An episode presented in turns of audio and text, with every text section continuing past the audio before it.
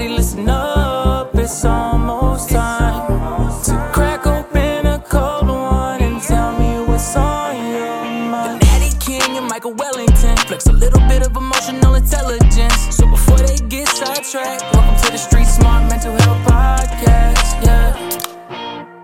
Well, hello again, everybody. To all of the veterans out there, thank you for your service. This is the Street Smart Mental Health Podcast. We are coming to you, as always, from the Fusz Automotive Group studio. My name is Michael Wellington, and the man across the table from me is my tag team partner. Many of you know him as the Natty King. His name is Brandon McNamee. Brandon, what is happening today, my man? Oh, you know, brother, just living it up. I'm glad to be here, as always, and ready to talk with our next guest. Ready to get going. Yeah, man. We got a special treat for us today. We've got a veteran. We've got a hell of an American, a hell of a guy, a hell of a golfer, too. His name is Bobby Hutchison. Bobby, how the hell are you? I'm doing great, man. Thank you for having me. Pleasure to be here. Nice little drive out here, but hey, it's Where are you worth coming it. from? Glen Carbon, Illinois. Oh, fuck. How Yeah, far is so- that? Uh, It's about 45 miles. Oh, shit. So not too bad, Well, but thanks, dude, for coming. but uh, Now I gotta fight absolutely. traffic, I appreciate it. I appreciate you guys having me on. No, thank you for coming all the way out here. And as always, for all of our veterans everywhere, yourself included, thank you for your service. Absolutely. Tell us a little bit about how you decided to get into the service, what branch, and how old you were, and kind of how it all started. All right. Well, I wasn't the best student in high school. you and me put- both, brother. Let's put it that way. yeah, I, I had a little too much fun. And so I realized college wasn't in my future. And so I went to the Navy recruiter and said, Hey, I want to join the Navy. And so this was April of 1990, I guess.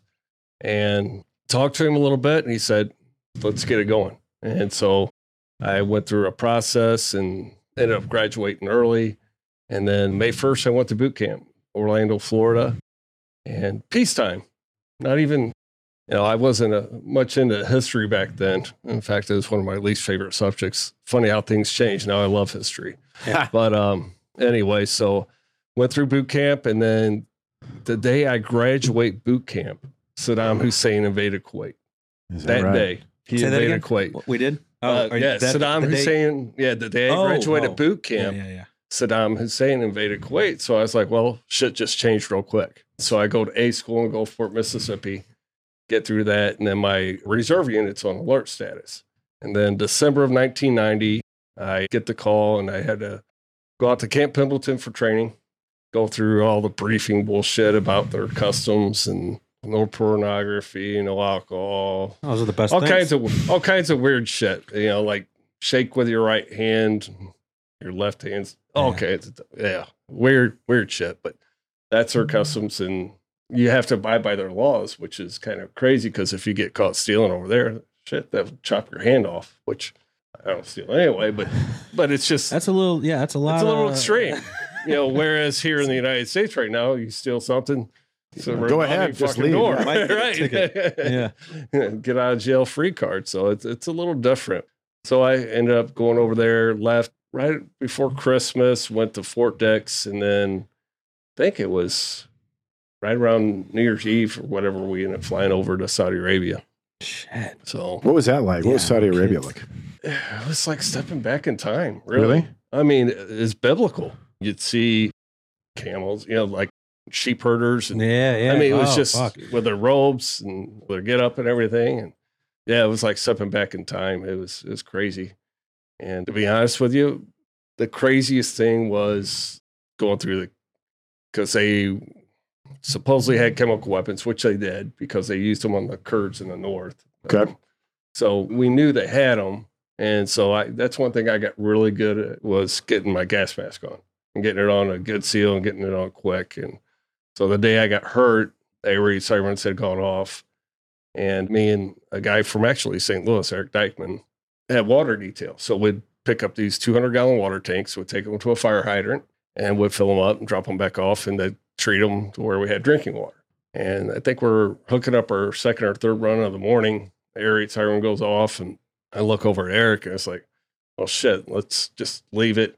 He's like, "Can't do that now." I pulled the pin, like the third wheel, you know, Mhm. just like a bolt trailer. You got the third wheel, and I was like, "Well, let's try and get this motherfucker on here so we can Yeah. get to a bunker and get our gas mask on." And So we kind of gave it a little shove, and the third wheel just kind of came up, flipped up, and thing just collapsed and came down on my leg. And tried to get up. I was like, that ain't happening. Got on my gas mask, told him get to a bunker, and I'll see you when the all clear sounds. And so I had a gash in my knee. Didn't think much of it, to be honest with you. I thought I fucked up my knee pretty good, but I'll be all right. But my leg just wasn't responding to the treatment. My foot started swelling up, and luckily I had this anesthesiologist over there that he's like, "Well, I got good news and bad news." I was like, "What's the bad news?" Bad news is you may never walk again. I was like, "That's some, that's some freaking It's bad news." bad, I was like, "I hope the good news is really good."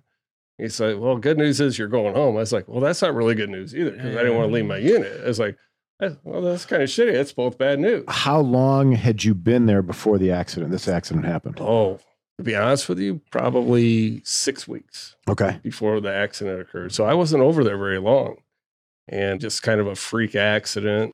Guy I was working with felt really bad about it, but I was like, shit happens. It wasn't just one of those things that happen. But yeah, the doctor, they did some x rays and he comes up to me and he says, Have you ever been shot in that leg before? I was like, yeah, when I was a kid, that's like I shooting BB gun with my cousin, shooting beer cans, and and he had it pointed at my leg. I said, "Hey, don't point that thing at my leg." He says, "Safety's on." He pulls the trigger. Safety wasn't on. Boom! Right into my freaking leg. He goes, "There's your BB." He showed me the X-ray, and the BB was still in my leg. No From shit. when you were a kid. Yeah, yeah, from when I was a kid. Yeah. Well, back in those days, I was talking to my mom about this not long ago. Actually, they just put something on it and said, "Go play." right. You know, it wasn't You know, like I got went to the ER to BB. try and try and find out if it's still in there or whatever. And so, yeah, just put some of that Prid, that black salve on it, Uh-huh. Yeah. and said, "Go play. You're fine." Get the fuck over it. yeah. Wow. yeah. So Did Yeah, they get it out? been Is it still in there? it's still in there. Oh shit. Yeah, it's still in there. yeah, it was right up here, so it's still somewhere in there. Part of the leg that I have left. It's always my left leg. I broke this leg when I was a kid. Apparently so. yeah, yeah. And now, you know, I'm an above knee amputee, but hey, life's still good. I'm playing golf and That's incredible. playing better golf now than I ever have in my life. No Yeah, question thanks- about that. Thanks to this guy here, Mike Wellington, and, and a He's lot gonna- of other people. But He's going to yeah. teach me too this summer. I'm going to Yeah. get a little better. But damn, go. dude, that's amazing. So you lose the leg, they amputate it, Yeah. and this is uh, what 91. So they wanted to amputate it in 91. I was at Great Lakes Naval Hospital and mm-hmm. they come up to me and said, listen, you're never going to walk again. We may as well amputate it because it's just going to, your leg's going to, you're going to watch your leg die. Oh. And so I had muscle atrophy, you know, you know, weakening of the muscles and everything. I was like, hell no. I was like, I'm 19 years old. yeah, And Yeah. the prosthetics back then are Oh. not nearly the same as what you got a good one now. I've- yeah, I got a really yeah, top of the line. I got a X3 by Ottobock. So it's waterproof, which is kind of crazy because you have to charge it. So there's So there's some sort of electricity, electricity. going through that thing. And Yeah. but the first time I, I was like, I have a diving board. And I was like, well, screw it. If I'm going in, going off the diving Let's board. go. Let's Yeah. do it. Let's do it. So, but yeah, so 91, they wanted to amputate. I said no. And then did some research on what was going on with my leg. I have reflex sympathetic dystrophy, which is a chronic pain condition and that affects your sympathetic nervous system. Instead of like you get hurt and you recover, it just keeps thinking that you're still hurt. And so my foot would swell up, get real purple Yeah. and red, and then it would be cold or hot to touch. Yeah, it's just, it's crazy. And so my buddy had a pool and I put some ankle weights on and just started walking lighter in water and started walking around the side of the pool and I recovered. I got back on my feet again. And then in 2003, I was working for an AB distributorship and just throwing around some beer. And I needed like two case of Bud bottles or something like that.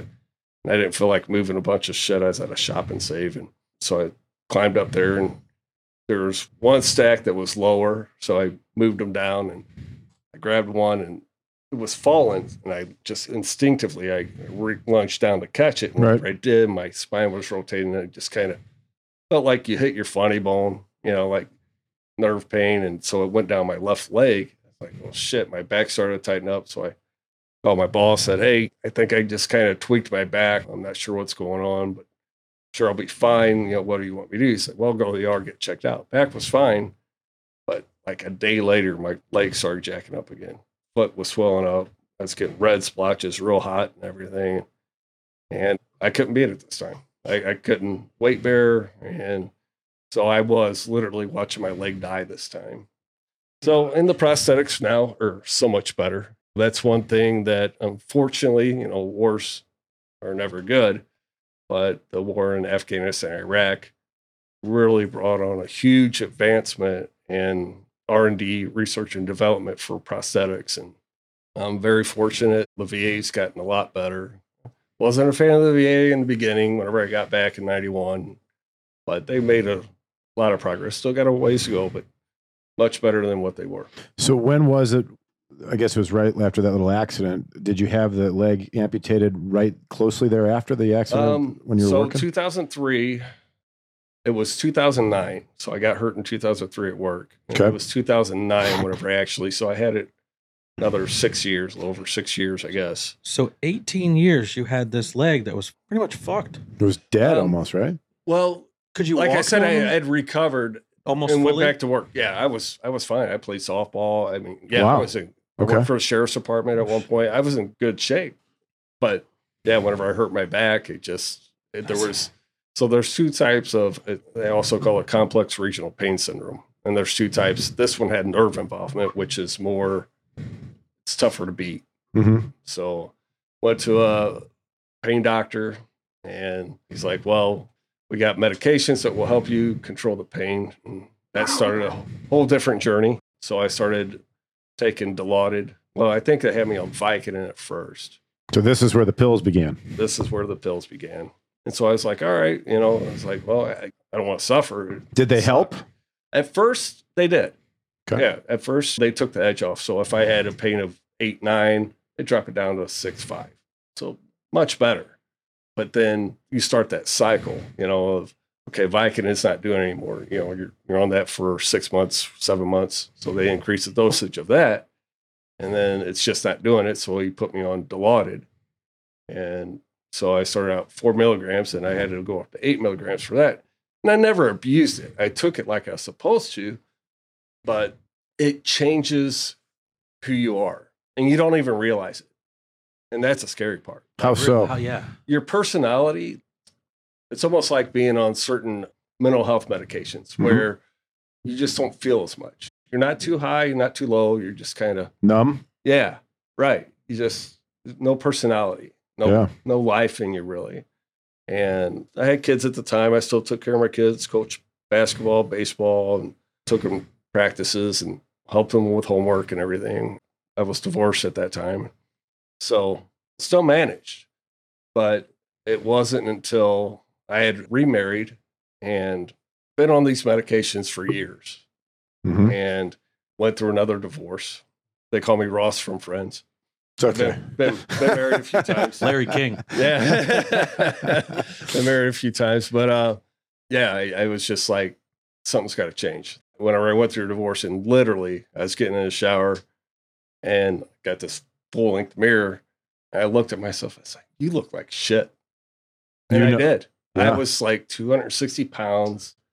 I did not feel good at all. Called yourself out, basically. Yeah, I did. Yeah. And so I went to the VA and I told my doctor, I said, like, I want off every medication I can get off of. And Hi. at the time I was on mental health, like for PTSD, I was on meds for that, you know, the Dilaudid and or Ropan at that time. Yeah. I was on a slew of meds. How many pills at that point were you taking a day?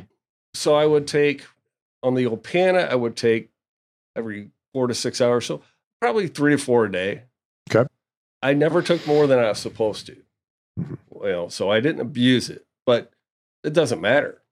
It still changes who you are. Just you, it does. At least it did for me. You know, it might be different for everyone, but but that was the best decision I ever made. Was go to her and she's like, "Well, we're probably gonna have to meet you to the hospital." And I was like, "No." Oh, you want she wanted you to go. She you want to go me- cold turkey, like completely. I'm not taking these ever again. Well, not a weaning type thing. Well, and see that that's why I think she was worried about even if I try to wean myself off of it, the withdrawals are, were just going to be too severe that they Yeah. wanted to keep an eye on me. And I was like, well, let's tell me what to do. I'll try it. And if I can't do it, then we'll regroup. We'll talk again. find out what we need to do. Then I'll do the hospital or whatever. And she's like, all right, yeah. So cut it in half. And the first few weeks probably going to be the worst. And she was right. First few weeks, whenever I cut it in half, because I was used to getting a certain amount, hmm I was pretty sick. I get night sweats, chills, just felt nauseous. But after that first two weeks, I cut it in half again. And I was like, well, I'm doing it. I was committed at that point. I was like, I'm never touching this stuff again. And I had some real bad phantom pain recently. And I was scared because they gave me some medication. But I, I took it like I was supposed to. And I just took it until I was over the pain, took the edge off. So, knock on wood, thank God wasn't a problem because some people, Some people like, can't tell. can't some people even- can't do that, and that's yeah, and that's Yeah. the problem is they'll they think, They- oh, I'm in yeah, pain. So I, actually incredible that you could do those two weeks whenever you knew the whole time that you could literally take one pill and feel fine. right. Like that's that's amazing. That's this that's Yeah. probably the hardest struggle. Yeah, it, it was a tough time in my life. But now that I'm on the other side, it's great. You know? Yeah. What what stretch were the years on that when you were getting off the pills and you were getting remarried and or maybe divorced? In your mind, the worst stretch, I should say. Yeah, so that was the worst part was like because I felt like we had a decent relationship, Mhm. but I was really depressed because I saw our relationship changing and you know, it was a blended family. So I have man, talk about crazy. So I have my daughter and then four stepdaughters. We had two dogs. And this is 2016 is when we got married. And so long story short, I went from having a chaotic house to once I got divorced, my daughter graduates high school. I have this six bedroom house and it's just me. She even took the dogs, Wow. all the that's a- dogs. that's an and I had interesting one dog, shift. black, black lab, that was that was my boy. He was always there with me. I was at home most of the time, and so it was he was my he was a good Bentley, so he's a good dog. And she even took that one. I was like, man, she could have left me one dog. Fuck man. Was it, um, anything? right? Did it become more difficult the more time you spend in the house by yourself, yeah. or was it better? I mean, I don't know. Yeah, it was difficult. Yeah. It, was very difficult. But I think that it was kind of the precipice of making me want to make that change, you Mhm. know, to get off the medications and eat better, lose the weight. Rest in peace, Lisa Marie. But like I equivalent myself back then as Fat Elvis. Like whenever Elvis was on all the medications Sure. and stuff, he blew Sure. up. Yeah. I was that. My face was I was just swollen from all the medications. And I didn't Yeah. eat right. And Were you drinking excessively? no, I didn't drink at all back then. Okay. I did not drink when I was on the medication. I do now. but uh but hey, I do it and do it right sometimes. Yeah. No, I hear you. I yeah. fall sometimes. But That's all right. I got one leg. Yeah. I got an excuse. You got yeah. I'm not drunk. I got fucking one leg. right. Got it. Yeah. That's, but uh yeah, it's usually whenever I'm um, with a friend, a good friend of mine from high school, Bartling. So we had the NFL draft, and so we're having a few beers during the draft or whatever. He said, "Let's go to forget the name of the bar, but let's go have a couple more." So I was like, "All right." Then one more turns into two, and then we're doing a couple shots and everything. And so I get back to my truck. I'm like, probably shouldn't be driving. So I call an Uber, and poor guy, this old man picks me up and takes me home, and he knows that I'm hammered. Uh, it's pretty hammered. So he looks at me, you gonna make it? It's like, I think I got this. And I got this on video. I have ring. It's freaking hilarious. So I get to the, I got one step to get up and then another to get into the house. Two steps. And so I have this post and there's a box. We had a delivery and the box was right in my way and I Oh, didn't see no. it until it was too late. I went up and I tried to swing my leg around it and I just went boom Hit the Yeah. deck. hit the deck right on my freaking knee. And I was like, oh shit. And I'm just laying there. And uh, so my girlfriend comes out. Are you okay? It's like, yeah. She said, well, get up. And I was like, I don't think that's happening. Bring me a pillow. yeah. I was like, I might sleep here. She's like, no, you can make it. I was like, well, I'll just scoot in. So I, I scooted my ass inside the door and everything was good. We have covered so much here. Let's take a quick break and come right back.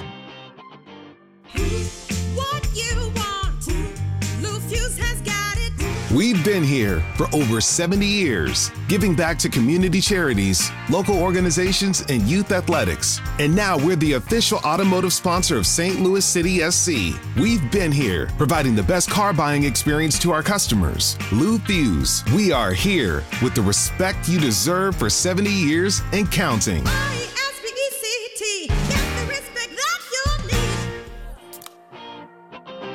Welcome back to Street Smart. We're going to get right back to the action.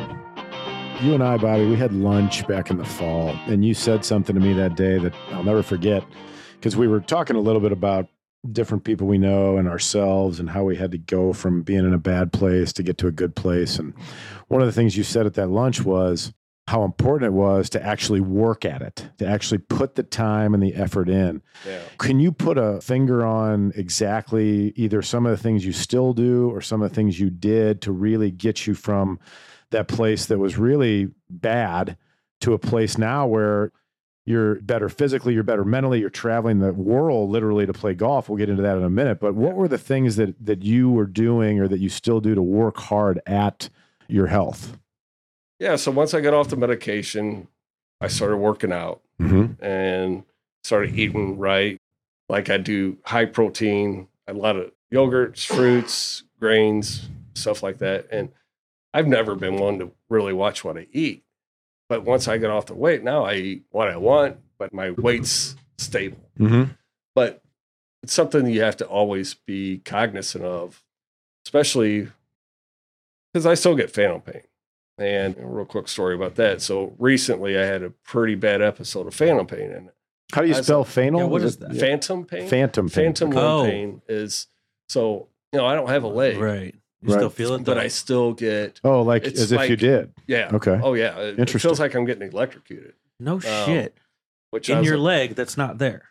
Yes, Is that like when I don't have my cell phone in my pocket, but it feels like my pocket is ringing? right? Yeah, I mean, It's I the mean, exact same similar. thing. Yeah, it's exactly the same thing, Mike. Oh, uh, but uh, yeah, it's crazy because I woke up one night and I had a calf cramp.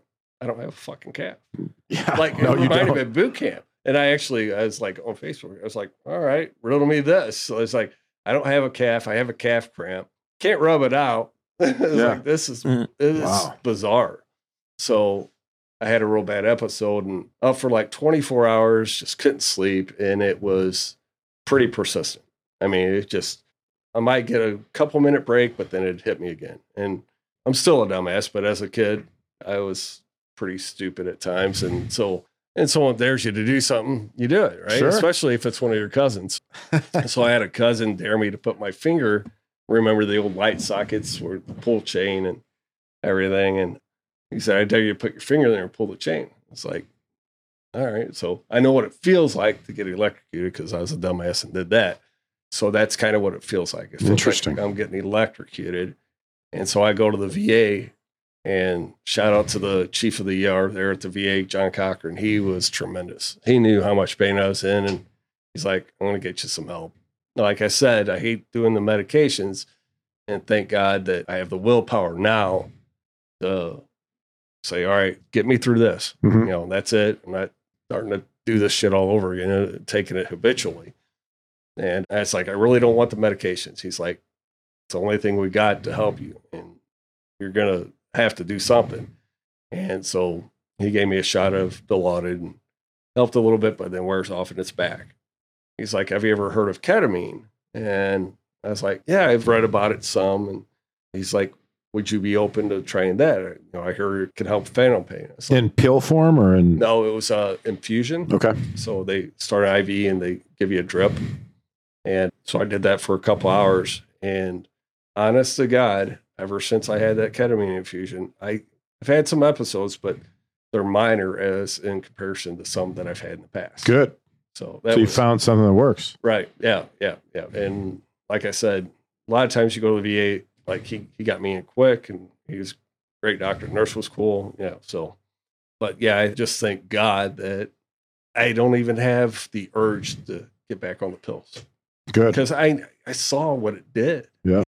And that's that's unfortunately the thing. It's like people get hurt in car wrecks or whatever, and they get on these pills, and then the doctor says, "All right, you're done." So they turn to the street a lot of times, and that's never a good idea, especially nowadays with fentanyl and everything else. Right. There. So Of course. Yeah. Man. Phantom pain. yeah, yeah, phantom limb pain. What is it called? Phantom limb pain. Phantom limb pain. hmm That's Yeah, interesting. yeah. Brain's a crazy thing. You know, it's not there, but your brain still thinks it is. I guess, and some people have it worse than others. Whenever I first had it amputated in 2009, it was pretty bad. How did that period of time go for you after leaving the hospital? After, I mean, how was Ooh. that time? That, that was that was tough. I You know, because getting the prosthetic right, that's a process, and not knowing what it's supposed to be like and feel like and everything. And, And up until this point, you were walking, right? Well, um, no, no, 2003. or three. Yeah, yeah. And so I hadn't walked in years. Oh, you hadn't No, at that point, I was, wheelchair. Yeah, it was crutches, wheelchair. I was good at crutches, but yeah, whenever I had it amputated, I had ended up getting MRSA too, so that didn't help. Oh, things. man. So That's scary. being- Yeah, How are you mentally through all this I'm at the time. I time? was I was depressed, but I was anxious to try and get my life back. I was like, all right, this is my new life. It's what you got to do. Mhm. So suck it up, buttercup, and get moving. Yes, And, absolutely. uh, so I got fitted, and there's a lot of swelling, of course. You know, you have your leg in.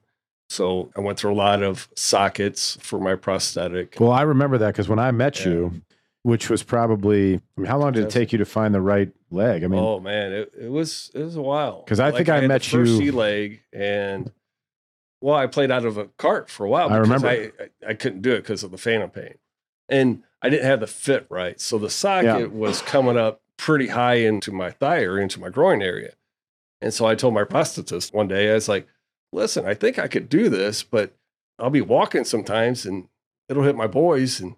Takes your breath away, you Yeah, know, like yeah. you know, like how how do that those socket. things? How do they stay on? Like, what's the? So this is suction. So you have a, a liner, and it's Uh-huh. kind of like, like a big O ring. Uh-huh. And so whenever you slide it down into the socket, the hard shell just creates pressure, and it just stays on. So there's a valve, and once you get air in there, you can slide it off. Fucking science. Yeah, it's yeah, it's crazy. Yeah, when I met you, it was I want to say either 2013 or 14. You were still searching for the Right correct fit. Right. You were playing on a fit that didn't really work, but you were continuing to play. Mhm. And at that time, I felt like you were overweight. Yes. You were your personality was different than it is the last few years. I mean, you you were definitely you were in a depressed cycle for sure. Mhm. And then all of a sudden, rem- remind me when you found the right fit. Was it 16? Was it I For your leg. say it was probably was yeah, it 2015 or 16. Okay. It might have been 16. No, I think it might have been 15. Because I got So it was in there somewhere. Right, right around there. And then I remember after that happened, like come I remember coming to the league. Mhm. It was probably 17 maybe. And you were like all of a sudden you were like fit Yeah. and you were like slender. Yeah, I remember you looking and me you like, were hitting the golf ball. I was like, Yeah. what the fuck happened to this guy? like, where did he come from? And then you just continued to get better and better and better. And I feel like your story and your progression Mhm. is something that people can learn from. So Yeah, once you man. got that right leg, the right fit for your leg, at that point, were you starting to do other things, whether it's exercise or diet or sleep or you know what? Because you definitely made a physical shift Mhm. at that point, and that was Yeah, when you confided. physical mental. You right? also confided in me around that time that hey, I was kind of fucked up on these pills and these painkillers, and I had to like draw the line and, and get away from that. And Right. so I was just curious when you had all this positive momentum, there was like a shift or a flip, and you started going in the right direction, and you never looked back. To your credit, Yeah. it was there anything that you were doing that really was a catalyst for all that? Like I said, I started working out, so I started getting in the gym. like what were you doing? Because I mean, it's, Um, it's one thing for me and Brandon to sit here and go, right. "Yeah, we went to the gym, but we have both of our legs, right?" Right. So, what kind of things So, were you doing? I'd ride a bike, Okay, I'd do a treadmill, I'd do some weights just to get toned because I didn't want to. I didn't want to bulk up or anything. At that time, I'd lost quite a bit of weight already, yeah, but this is pre-COVID, you know. Oh, yeah. So I was working out pretty good, and then so once COVID hit, you know, you couldn't go to the gym, and so I would literally just walk around my house just trying to get in steps, you know, especially wintertime. Summertime, I stay busy with golf and everything else. But wintertime, I would literally just put on the radio and walk around my house just to stay active. What were you listening to? Out of curiosity, was it music or Oh, was it? Oh, yeah, music. Yeah. Bingo. Yeah. What kind of music you listen to? I like a lot of the grunge. So, there you go. yeah. Pearl Jam, Alice in Chains, Yeah, Candlebox. Alice in Chains, Those my uh. Nirvana, Rage Against the Machine. Yeah. Yeah. Yep. So, 90s music was the best fucking Oh, So- man. Great era. Yeah. Before you came in today, we were talking about how important music therapy is. Oh, yeah. and how you've all we've all had a song we listen to it it's so powerful it makes the hair on the back of your neck stand up and i Mhm. feel like that is something and you just kind of proved it you're getting your exercise in in your house but you're also at the same time getting that music in your ears and there's nothing there's not too many things that are better Oh, it's a your mood enhancer. And it gets you, you know, if you sit around and it's all quiet and stuff, it's easy to sit on the couch and just grab a bag of chips and watch TV or Mhm. whatever. Put on some music and just makes your mood better. At least it does for me. i agree So, and the golf game is much better actually than it was whenever I had two legs. Now, granted, I get to play a lot more thanks to a lot of generous people. You know, uh, Palazzolo Foundation, you, Mike. Does he play Wellington, at Birdies for Bipolar? Arlington? Yeah. Oh, shit. Yeah. Okay. he is the correct me if i'm wrong you're the president of the arlington Greens. I am now the president. Bob White had to resign, so and I President was the vice what? president. It's called Arlington Greens Veterans Golf uh, Association, and so it's just a bunch of veterans that play at Arlington Greens in uh, Granite City, or Pontoon Beach, Collinsville. Oh, yeah, shit. area. That's cool.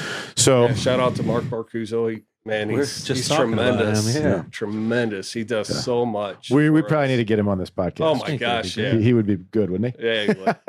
Yeah. Well, tell Brandon and tell some of our listeners about the success you had in Europe this summer. yeah, it was a tremendous opportunity. That was that's a good story too. Yeah, Um, it's an So I- unbelievable I, story. go back. Uh, I go to nationals in Vegas, and a friend of mine, John Mueling, was supposed to go there, and God bless him, he ended up having a stroke, and so he wasn't able to make it. And so I, I play in Vegas. It's windy. There's one that's like 195 yard par three over water, and I'm like, I think I probably need to hit driver here That's a long three at the wind. wind right in your face, gusting probably 35, 40 miles an hour. I was like, oh, I'm just going to try and hit my four iron, pure it. Nope. so I didn't play very well. I wasn't very happy with how I played. It wasn't horrible. I got better each day. It's a three day event. And so I get back and it's November and me, my girlfriend Michelle, and my mom are sitting in the garage having a few beers, listening to music. And so Bradley Schubert, who runs the Chicago tournament, the Midwest tournament, calls me up and says, Hey, what are you doing? I was like, Oh, having a beer. He's like, Hey, you want to go to England? I was like, I had a few beers. I was like, Sure. What for? you know, like, huh? Of course I do. Yeah, let's go to England. All right. What are we going to do, though? Yeah. And he's like, uh, for golf. I was like, oh, okay. Yeah. And I didn't play well, like I said. So I thought I get along with everybody pretty good. And, you know, I'm a pretty good team player. And I thought he just wanted me to go root on the team. I was like, all right, yeah, let me see if I can figure out financially. And yeah, I'm in. He's like, no, you're going to play. He I was wanted you like- on the team, yeah. Yeah. It's like, I was like, really? you know, I was kind of stunned. So that was free then. Um, I had a lot of out of pocket Oh, yeah, yeah, expense. yeah, but they were gonna I have it. did raise a little bit of money through. Uh, shout out to Proper Cannabis. They helped me out a little bit, and Ascend Yeah. Cannabis so in Collinsville. They helped me out. But yeah, that started the whole process of getting ready for England and And, and you were So part of a was- team, right? yeah, yeah. So it was the United States, Wales, England, and Scotland. So there's four teams, and so they had the Stableford for, format, which I wasn't real familiar with until this tournament. So I did some research on it, and my handicap worked out perfect. I'm an 18 handicap, so I get slope rating. I think I ended up getting 22 strokes because of the slope rating. So I get one stroke a hole, and on the four toughest holes, I get two strokes. Right. But there were some people there with literally like 38 handicaps. It was insane.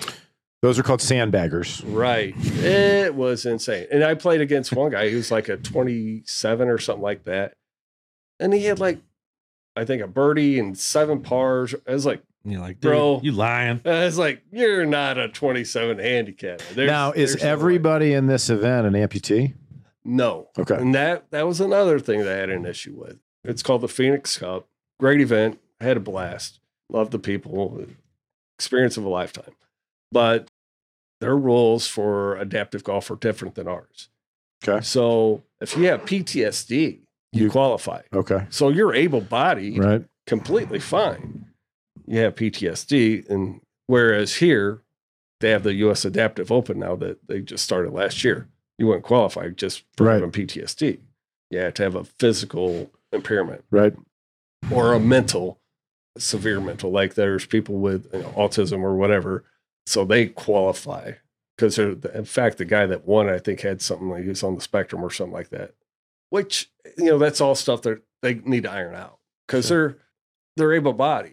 Sure. you know. Yeah, there should be a little separation there. Right, right. And so, like, Chad Pfeiffer's a really good golfer. He's an above knee amputee, left leg, just I like think I've heard of him. Yeah, yeah. I think he's he might be number one as far as left leg above knee. hmm Number one in That's what you are. US. Left leg above yeah, knee. Yeah, yeah.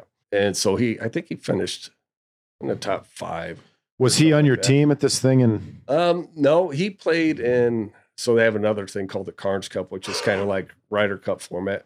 And so I was anxious about that. And then, so whenever I found out it was Stableford, I was kind of disappointed. I like the more the team aspect, best Sure. ball, you know, match play and all that. But it was it was a great experience, and I did well. yeah, you won some up- points, right? Yeah, I got us. Uh, I believe it was six points. Nice. Yeah. So I mean, Scotland ended up winning. you know, that's got to be pretty cool. Obviously, you've already you're a veteran, but to represent the United States. Oh man, it That's- was it was such. I mean. I don't care if you're playing hockey or golf or Yeah. basketball. Yeah, I mean, to be able to wear the red, white, and blue and represent your country, that had to be an awesome feeling. Yeah, yeah. It was like I said, an experience of a lifetime. And yeah, representing the United States was just I got chills just thinking about it. Yeah. I love this country. And uh, a lot of people ask me if I had to do all over again, would I still have joined the Navy? Like if I would have known that, hey, you're, you're going to end up losing your leg. It's like, absolutely. It's what I needed in my life at that time No. because I wasn't going down the right path, you know, and it, I grew up real quick. Well, what you just said right there is the mentality of all the veterans, and that's why you guys are special people, and Yeah. that's why the United States is so lucky to have you. Because without people like you with that mindset, you know, we wouldn't have the freedoms that we enjoy. Right. And this country's having some issues right It's now. a few hiccups right now. Yeah, right now. But you still got the young men and women still all volunteer. You know, Absolutely. nobody Yeah. making you do it like uh, Israel. Women and men, they have to do two years. I think that would be almost a great thing, especially for today's the Gen, what is it, Z or whatever the Oh, hell what, it letter, is. what letter are we on with that shit? Yeah, you know, you know, I'm yeah. I'll try to stay out of this. I'm not into the all this woke bullshit. You know, I'm just I'm not a fan of it. Hey, this is America. You can say whatever right? you want. Yeah, yeah, and that's that's exactly it. You know, more Um, power to them. I just people live their own lives. I don't. Yeah. You shouldn't have to force anything down anyone's throat. Let let me people be. let me ask you this while I'm thinking about it, though. Sure. So your story is incredible. What you've been through, what you've overcome, what I've seen in just the seven years I've known you is remarkable, and I just learned even more today.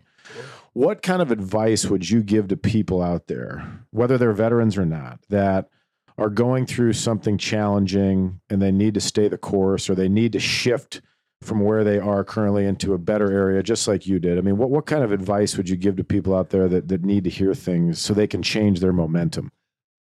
So if it's something that they need to change, like you know, for instance, if they're on medications or whatever, first step is just no shit. Just be like, I'm done. Mm-hmm. Like literally say, I, I'm changing and get that mindset. That's your goal every day is to get better. If it's coming off it or if you have to go to rehab or whatever. Mhm. And then once you do it, you have to stick with it.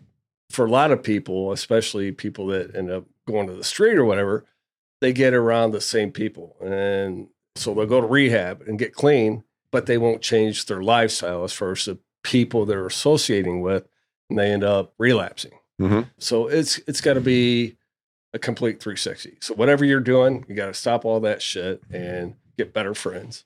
Find someone to look up to, find a mentor, and find something you're passionate about. You know, I have a son right now that's going through some difficult times, and he's been a sports buff his entire life, just very knowledgeable about sports statistics. And I was like, I don't care what it is. If it's sports, find something you're passionate about and just do it.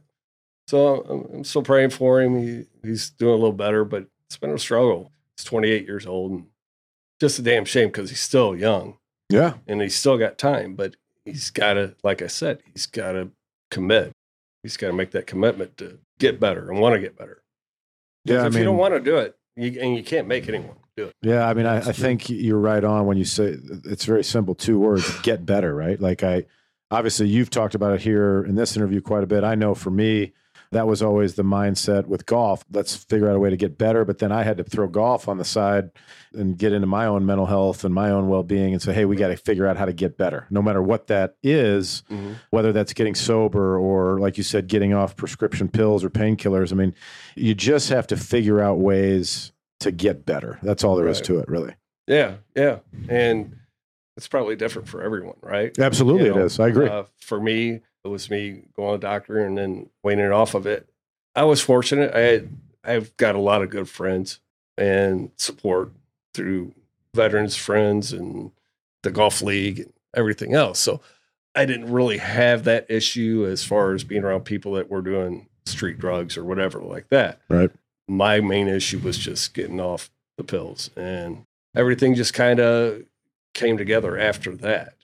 Went to San Diego in 2019 and it's kind of funny. So the recreational therapists at the VA wanted me to go, it's called the Summer Sports Clinic.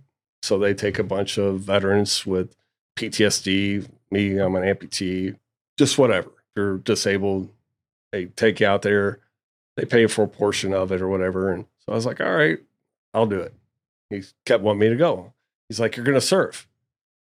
I was Oh. like, John, really? I was like, that's funny. He's like, no, dude, you're going to surf. I was like, all right. Like I was on like, a I'm fucking in. surfboard in Yeah. the waves in the ocean. Yeah, in Pacific, San Diego. So I go out, I visit my son in Seattle. I always wanted to drive the Pacific Coast Highway. So I drove from Seattle all the way down to San Diego Oh, that's cool. cool drive, need more time. So I get to San Diego, and sure enough, it's surfing day. I'm pretty intense. Like once I try something, it's like, all right, I'm in. You know, like Yeah. hardest part was getting over the wake and getting out there. You're wore out by the time you get out there. And then you got to pop up and ride and then a you get fucking it. wave. Yeah, yeah, So I, I got up on my foot a couple of times for a few seconds, but you know, I, I, I was I kept doing it. You know, I was like, all right, that was like one second, two seconds. So I was like, all right, I'm going to try and get to five seconds. But anyway, so this this gal comes up and say, hey, do you want a water? She was a participant, and so we started talking, and that's my girlfriend Michelle. So she ended up being from St. Louis, and so No way. we just kind of kind of hit it. I didn't know this story. Yeah, yeah. Serendipity. Yeah, so it's been yeah, it's been a few years now. Uh, I guess it was September of 2019, so we're going on four years being together, and so she moved in with me. We got two dogs. Yeah, everything's life's great. Good. It's, it's Man, I'm so good. happy to hear that. Hell Yeah. yeah. Yeah. So I booked my flight separately than hers, and so the flight home, her seat's right next to me. No way. yeah, Oh my like, lord. Wow, that's, that meant to be shit. right. Yeah. Yeah, Like- yeah, yeah, yeah. like that's real. Like yeah. She works for the VA and she served in Iraq. Great. So she's a veteran herself. yes. get the Oh, fuck out of here. yeah, This is yeah, she's, unbelievable. yeah, she's she's really cool. Well, But, that is so awesome. yeah, I, I she did not know supports me in my golf. and, Yeah. you know, so yeah, I'm really blessed, man. Like things really couldn't be better right now. Well, I know that one of the reasons that you made this shift is because you've always had a really good attitude. And I know we've talked Thanks. about that before, but man, thank you so much for coming in to talk Oh with us. man, thank you for having me. you know, thank you Yeah. for your service, and uh, Absolutely. you are definitely one of the Navy's finest, and um, we appreciate everything you've done and continue to do. And um, you know, we'll we'll certainly check in, you know, with you again down the road. But I think people are going to learn a lot about the mentality of a veteran and just the the positive mentality people need to have to to improve themselves and get better. Yeah, Absolutely, yeah. man. You Really- can't overcome it, right? You're gonna have obstacles, and you learn most from your failures, Amen. 100%. not from your success. Fail forward. Yeah. But also going back to what you said a minute ago about you have a good, lot of good friends, you have a support group. Right. That's awesome, and you, they probably didn't even know you needed the support until you told them you did. And Right. we try to encourage people to reach out to others because you'll never know that how many people are actually feeling the same way you might be feeling, Right. and it'll help you get right through it. So cool. That is you ready great. for spring? yeah, I think I'm ready. Man, I hit some golf balls the other day into the net. It was like 60 degrees, so I was like, Yeah, I want to out get there. out on the golf course, but uh, it's like, yeah, I just hit some into the net. Oh man, well that's Looking Bobby forward to- Hutchison. Yeah, looking forward Um, to this uh, season. Thanks, Mike. Yeah, man. Thank you for coming out. Yeah, dude, thank you Appreciate being you. Uh, that's Bobby Hutchison for my partner Brandon McNamee, the Natty King. I'm Michael Wellington, and we will see you next time on Street Smart. Love you.